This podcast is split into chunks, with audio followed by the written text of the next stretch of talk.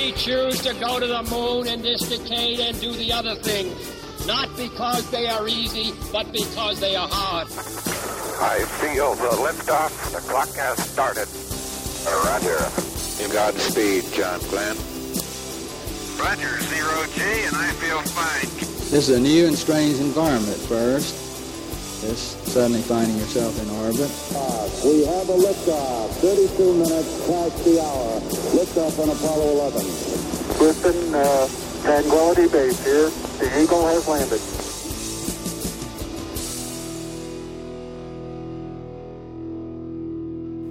Hello and welcome. This is Michael Annis, and you're listening to episode 24 of the Space Rocket History Podcast. And now, Mercury Redstone test flights. The objectives of the Mercury project were as follows 1. Place a manned spacecraft in orbit around the Earth. 2. Investigate man's performance capabilities and his ability to function in the environment of space. 3. Recover the man and the spacecraft safely. After the objectives were established for the project, a number of guidelines were established to ensure that the most expedient and safest approach for the attainment of the objectives was followed. The basic guidelines that were established are as follows 1. Existing technology and off the shelf equipment should be used where practical. 2 the simplest and most reliable approach to system design would be followed. 3. An existing launch vehicle would be employed to place the spacecraft into orbit. And 4. A progressive and logical test program would be conducted. First, let's consider the Mercury capsule. The principal designer was Max Faget. Unlike the Soviet spear shaped capsule, the Mercury capsule was shaped like a cone with a cylinder on the narrow end. The blunt end was covered with a convex ablative heat shield to protect the spacecraft against the 3000 degree heat of re entry into the atmosphere. The heat shield was composed of an aluminum honeycomb structure covered with multiple layers of fiberglass. There was a retro pack strapped to the heat shield. The retro pack had three rockets that were used to slow the spacecraft for reentry. In between the retro rockets were three minor rockets used for separating the spacecraft from the launch vehicle. The straps that held the package could be severed when it was no longer needed. Between the heat shield and the inner wall of the crew compartment there was a landing skirt which was deployed by letting down the heat shield before landing. Above the heat shield came the pressurized crew compartment. This contained the astronaut strapped to his couch with the instruments in front of him and his back to the heat shield. Underneath the seat was the environmental controls which supplied the astronaut with oxygen and heat. The system also cleaned the air from CO2, vapor, and smell, as well as on orbital flights collected urine. The cylinder shaped recovery compartment at the narrow end of the spacecraft contained three parachutes one drogue to stabilize free fall, and two main parachutes, of which only one was used. The other was a reserve. On top of the recovery compartment was the antenna section, containing antennas for communications with Earth and scanners for guiding the orientation of the spacecraft. Attached to it was a flap used to ensure correct heat shield first direction during reentry. A launch escape system was mounted to the narrow end of the spacecraft. In case of failure during the last minutes of a launch, it would fire a solid fuel rocket for a second to bring the spacecraft free of the launch vehicle so it could deploy its parachutes and land at sea. Now, some dimensions. The capsule, with the cylinder mounted on top, was 2 meters or 6 foot 10 inches long. It was 1.9 meters or 6 foot 2.5 inches in diameter at the base. A 5.8 meter or 19 foot 2 inch escape tower was fastened to the cylinder of the capsule. The spacecraft had 60 cubic feet of habitable volume. It was just large enough for the single crew member. It weighed about 2,464 pounds or 1,118 kilograms. Inside the capsule were 120 controls, 55 electrical switches, 30 fuses, and 35 mechanical levers. Unlike Vostok, Mercury could be rotated in three directions along the longitudinal axis of the spacecraft, which is roll, from left to right as seen from the astronaut, which is yaw, and up and down as seen from the astronaut, which is pitch. Movement was created by thruster jets using peroxide as fuel. The movements and other functions of the spacecraft could be controlled in three ways. 1. Remotely from the ground when passing a ground station. 2. Automatically guided by its own instruments. Or 3. Manually by the astronaut, who could replace or override the two other methods. In his left hand, the astronaut held an abort handle that could release the launch escape system if the automatic system failed. The Mercury 7 had taken part in the development of the spacecraft, and they insisted upon the manual control as well as a window in front. The outer skin of the capsule was made of Rene 41, a nickel alloy able to withstand high temperatures. And finally, the capsule made use of the blunt body shape that, according to test, would produce the least heat upon reentry. The launch vehicle for the first Mercury missions was a modified Redstone missile similar to what we covered in Episode 8. The modifications to the Redstone included elongation of the tank to increase fuel capacity, engine and control system simplifications, a mission abort system, an adapter section to house control equipment, and a computer to sense problems that might warrant an abort. The additions made the modified Mercury Redstone 83 feet tall, 14 feet taller than the standard Redstone. It was capable of delivering 78,000 pounds of thrust, much less than the Vostok K's 1 million pounds of thrust. And now, the Mercury Redstone test flights. We will begin with Mercury Redstone 1, also known as the 4 inch flight. Mercury Redstone 1 was the first scheduled flight of the Mercury capsule mated to the Redstone booster. The objectives of the Mercury Redstone 1 flight were to 1. Qualify the spacecraft booster combination for the Mercury Redstone mission, which included attaining a Mach number of approximately 6.0 during powered flight a period of weightlessness of about 5 minutes, and a deceleration of approximately 11 Gs on reentry. 2. Qualify the booster separation posigrade rockets. 3. Qualify the recovery system. And 4. Qualify the launch tracking and recovery phases of operation. And 5. Qualify the automatic stabilization and control system including the reaction control system. The initial launch attempt was on November 7, 1960, but it was canceled due to a last minute problem with the capsule. Another attempt was made on November 21st. Mercury Redstone 1's engine ignited on schedule at 9 a.m. However, it shut down immediately after liftoff from the launch pad. The rocket only rose about 4 inches before settling back onto the pad. It wobbled slightly but stayed upright, and it did not explode. Then an odd series of events took place. Immediately after the Redstone's engine shut down, the Mercury capsule's escape rocket jettisoned itself, leaving the capsule attached to the Redstone booster. The escape rocket rose to an altitude of 4,000 feet and landed about 400 yards away. Three seconds after the escape rocket fired, the capsule deployed its drogue parachute, then deployed the main and reserve parachutes, ejecting the radio antenna fairing in the process. Meanwhile, a fully fueled, slightly dented Redstone booster and its Mercury capsule sat on the launch pad, both with full batteries and live pyrotechnics.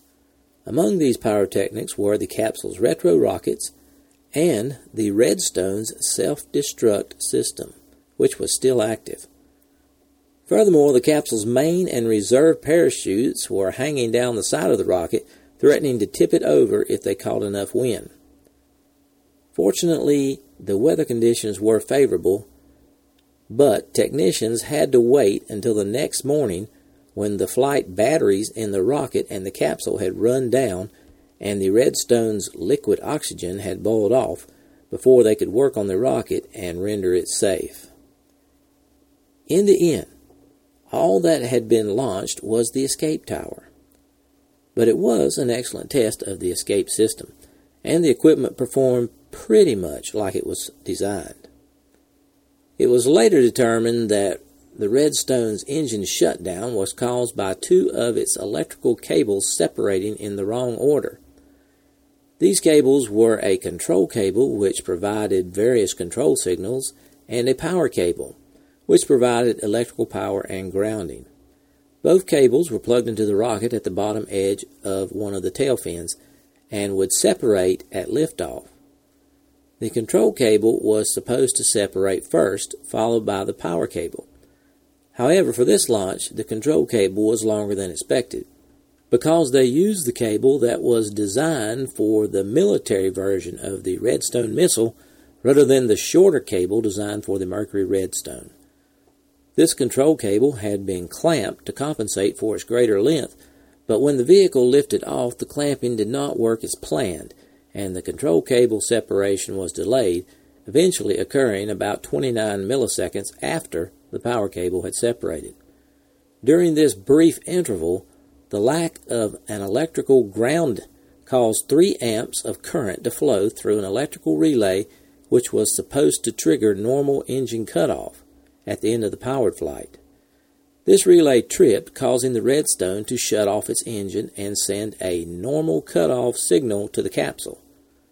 Under normal circumstances, when the capsule received this signal during a flight, it would do two things.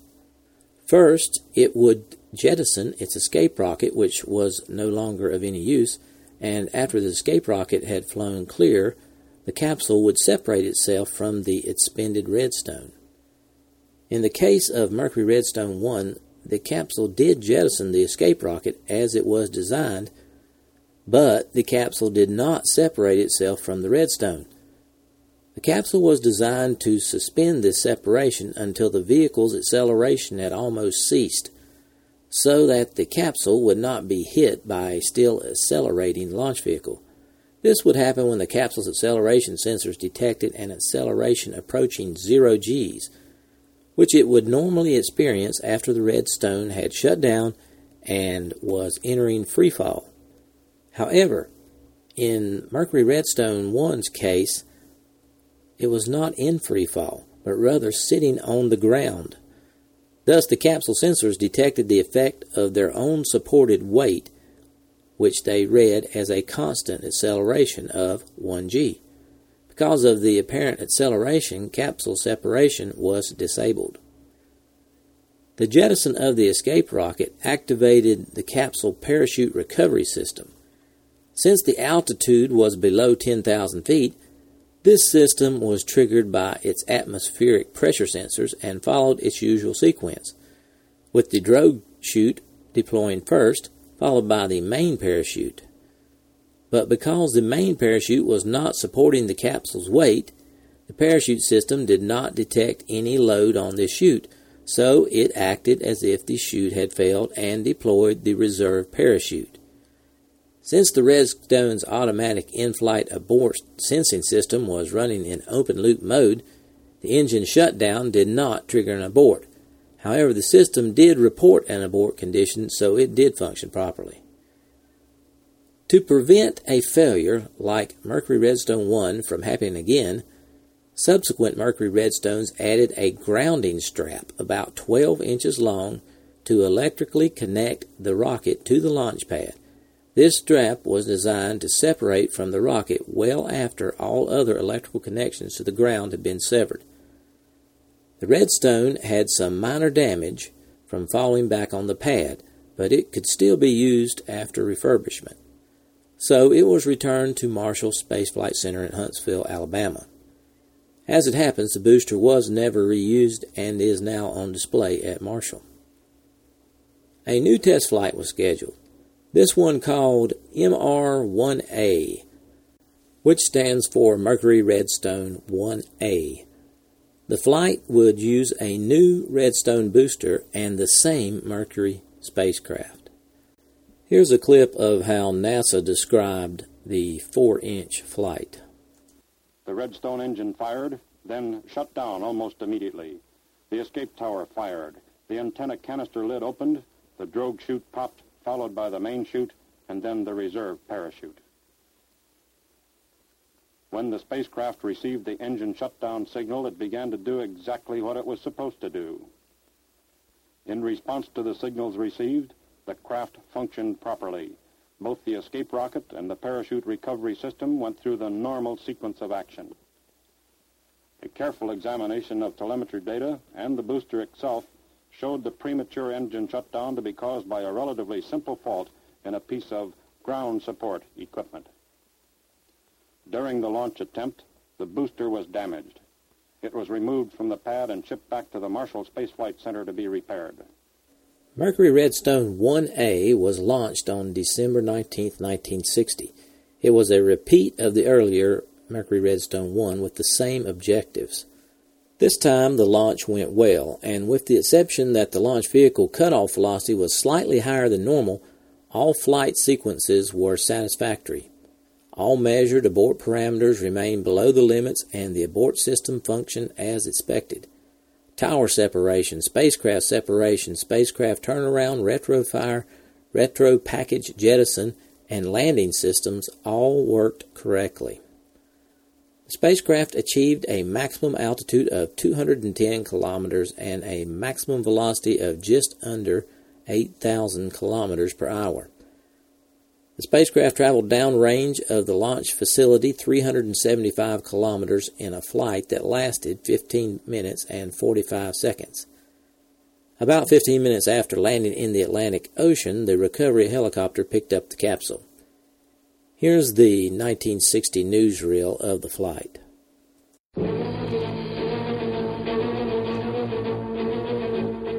At Cape Canaveral, the seven United States Project Mercury astronauts are among the observers at the firing of a Redstone rocket carrying an unmanned space capsule.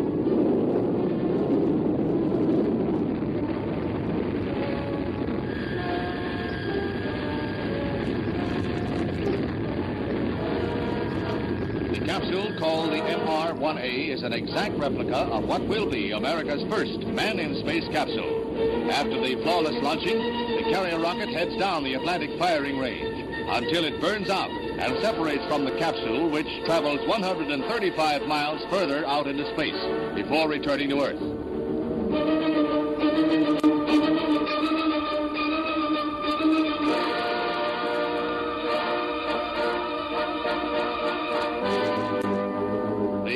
The re-entry is as flawless as the launching. It's the first wholly successful test in the Project Mercury series.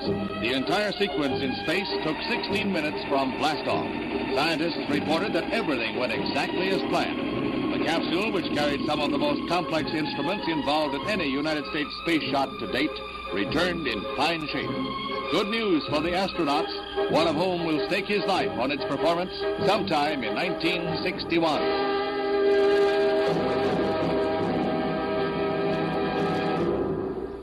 Mercury Redstone 2, MR2, was intended to be the penultimate test flight of the Mercury Redstone launch vehicle prior to the first manned mission.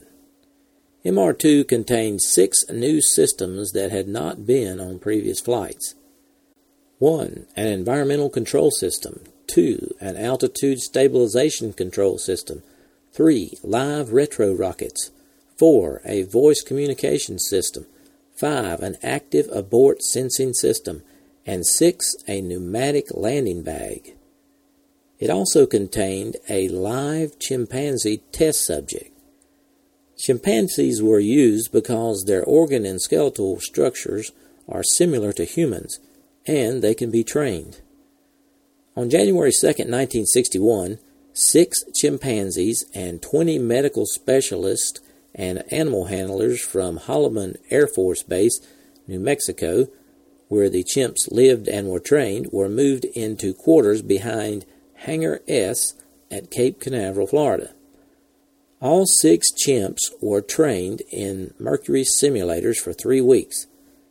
The day before the flight, two chimps were chosen for the mission one primary, Ham, and one backup, Minnie. Competition between Ham and Minnie was fierce, but Ham was full of energy and, in general, a fun loving kind of guy. So he was selected for the mission. What is not commonly known is a secret vote was taken among the other chimps, and Ham was unanimously selected by his peers to fly this mission. Just kidding. The chimps were smart, but they weren't quite smart enough to take a vote. Ham hailed from Cameroon, Africa. His birth name was Chang. He was purchased by the U.S. Air Force on July 9, 1959. He was three years, eight months old at the launch. Ham was named in honor of the Holloman Aerospace Medical Center, HAM. On January 31, 1961, Ham was placed in his flight compartment and inserted into the Mercury capsule in preparation for launch. Then the countdown was delayed almost four hours because of an electrical problem. Finally, the countdown was resumed and MR2 was launched, and then things started to go wrong. One minute after the launch, the computers reported the flight path angle was at least one degree too high and rising. At two minutes, the computer predicted Ham would be subject to a 17g acceleration. At 2 minutes 17 seconds into the flight, the liquid oxygen supply was depleted. The abort system sensed a change in engine chamber pressure when the liquid oxygen supply was depleted and fired the launch escape system. The abort signaled a mayday message to the recovery forces.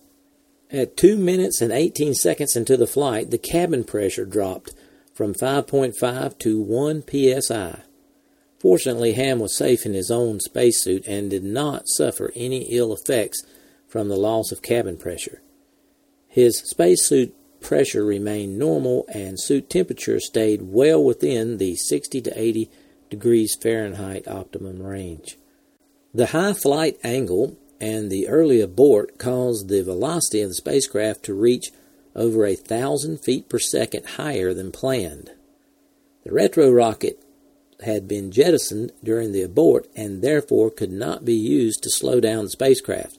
As a result, the capsule overshot the planned landing area by 209 kilometers and reached an apogee of 253 kilometers instead of the 185 kilometers that was planned. Ham's trip took 2 minutes and 24 seconds longer than intended, with a total flight time of 16 minutes and 39 seconds. Ham's peak G load during reentry was 14.7, almost 3 Gs more than planned. But Ham's performance during the flight was excellent, with reaction times for his required task of lever pulling roughly equal to his pre flight test despite his vehicle's performance problems. When MR2 splashed down, no ships had yet reached the vicinity, having landed some 100 kilometers from the nearest recovery ship, the destroyer USS Ellyson. A P 2V search plane located the capsule about 27 minutes after splashdown. Helicopters were dispatched from the USS Donner, as at least two additional hours were required for the Ellyson to arrive. Although, when the search plane had located the capsule, it was still floating upright, by the time the helicopters arrived, they found MR2 on its side and taking on water. It was determined that the beryllium heat shield had skipped on the water on impact, bouncing against the capsule bottom and puncturing two holes in the titanium pressure bulkhead. In addition, the plastic landing bag was worn badly, resulting in the heat shield being torn free. Water entering the cabin became worse when the capsule capsized, allowing more water to enter via the open cabin pressure valve. When the helicopter latched onto the capsule, the pilot estimated an extra load of nearly 800 pounds due to the seawater. Ham was returned safely to the USS Donner, apparently no worse for wear. Sometime later, after his flight, Ham was shown the spacecraft, and it was visibly apparent he had no further interest in cooperating with the space program. And with that, Ham retired from the space program. He moved to the National Zoo in Washington, D.C. for 17 years, and then in 1981 he moved to a zoo in North Carolina to live with a colony of other chimps. He died on January 19, 1983, at the age of 26. Ham is buried at the New Mexico Museum of Space History in Alamogordo, New Mexico. He was one of the many animals in space. Now, here's a newsreel made after the flight. The newsreel barely mentions all the problems that occurred on this flight. The firing is a success. But what of little Ham? Has he survived the tremendous shock of takeoff? Is he alive? Yes, remarkable motion pictures made in flight show Ham, bottom screen, playing the game of levers and lights just as he has been trained to do. Reaching an altitude of 35,000 feet, the rocket's vapor trail starts to scar the sky. Here in animation, capsule and rocket separate two and a half minutes after launch. The same action captured in truly amazing films.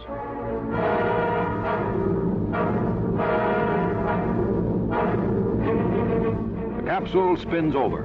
Its heat shield, designed to withstand temperatures of 3,000 degrees Fahrenheit, is in a forward position. Ham is weightless in a world of zero gravity and will be for five full minutes. He appears not to be affected at all as he carries out his assigned tasks. Now the capsule's tiny control rockets turn it down toward Earth after reaching a height of 155 miles. A small parachute opens four miles above the Earth to cut the speed of descent. At two miles, a larger parachute opens. Beneath the capsule, a landing bag is inflated to cushion the final landing impact. The capsule hits the water, the parachute is released, and a sea marking dye spreads out to aid in the recovery. 18 minutes after launching, the space capsule with Ham inside is bobbing in the waters of the Atlantic Ocean, 420 miles from Cape Canaveral.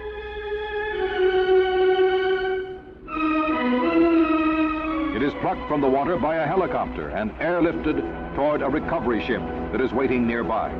Although the chimpanzee's actual space flight lasted only 18 minutes, the capsule overshot its mark and thus delayed the recovery. And so it is three hours before the chamber is gently lowered onto the deck of the landing ship Donner. The question on everyone's mind is, how did he take it? And implied in that question is still another.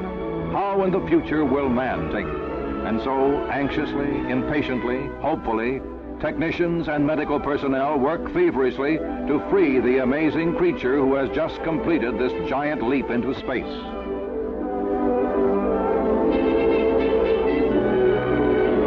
They can see him now, but still the plastic cover of the chamber must be removed. Has done it. He is safe and well, a hero of space, happy to be back among friends.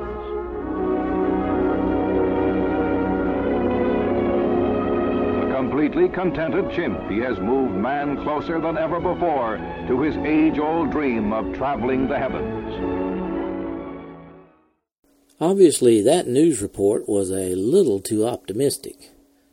With all the malfunctions during the flight, the Mercury Redstone proved it was still not ready for human flight. The first manned flight that was supposed to be next had to be postponed pending a final booster development flight called Mercury Redstone BD. The Mercury Redstone booster development flight was the last unmanned Mercury Redstone mission. The cause of previous Redstone rocket over accelerations was determined to be a servo valve that did not properly regulate the flow of hydrogen peroxide to the steam generator. This in turn overpowered the fuel pumps.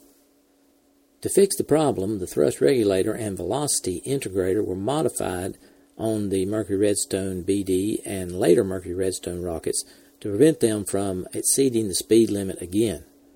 Another problem encountered in previous Mercury Redstone flights were harmonic vibrations induced by aerodynamic stress in the topmost section of the elongated redstone. To fix this problem, four stiffeners were added to the ballast section and 210 pounds of insulation were added to the inner skin of the upper part of the Mercury Redstone instrument compartment. The Mercury Redstone BD mission used a boilerplate Mercury spacecraft with an inert escape rocket. The spacecraft also did not have a retro package or booster separation rockets. MRBD was successfully launched on March 24, 1961 about 19 days before Vostok 1. The launch vehicle achieved a maximum velocity of about 8,200 kilometers per hour and an altitude of 180 kilometers. The capsule traveled nearly 500 kilometers downrange for a flight that lasted 8 minutes and 23 seconds. All test objectives of the flight were met. As a result, the launch vehicle was approved for the planned manned suborbital flights. At first glance, it seems the U.S. missed another opportunity to be first. If MR2, which was launched on January 31st of 1961, had been a success, it was possible that the U.S. could have been first to put a man into space as early as March 24th, 19 days before the Soviets did on April 12th. But that's not the way it happened. In any case, Mercury Redstone was ready. The U.S. had fixed their little problems and were ready to light that candle.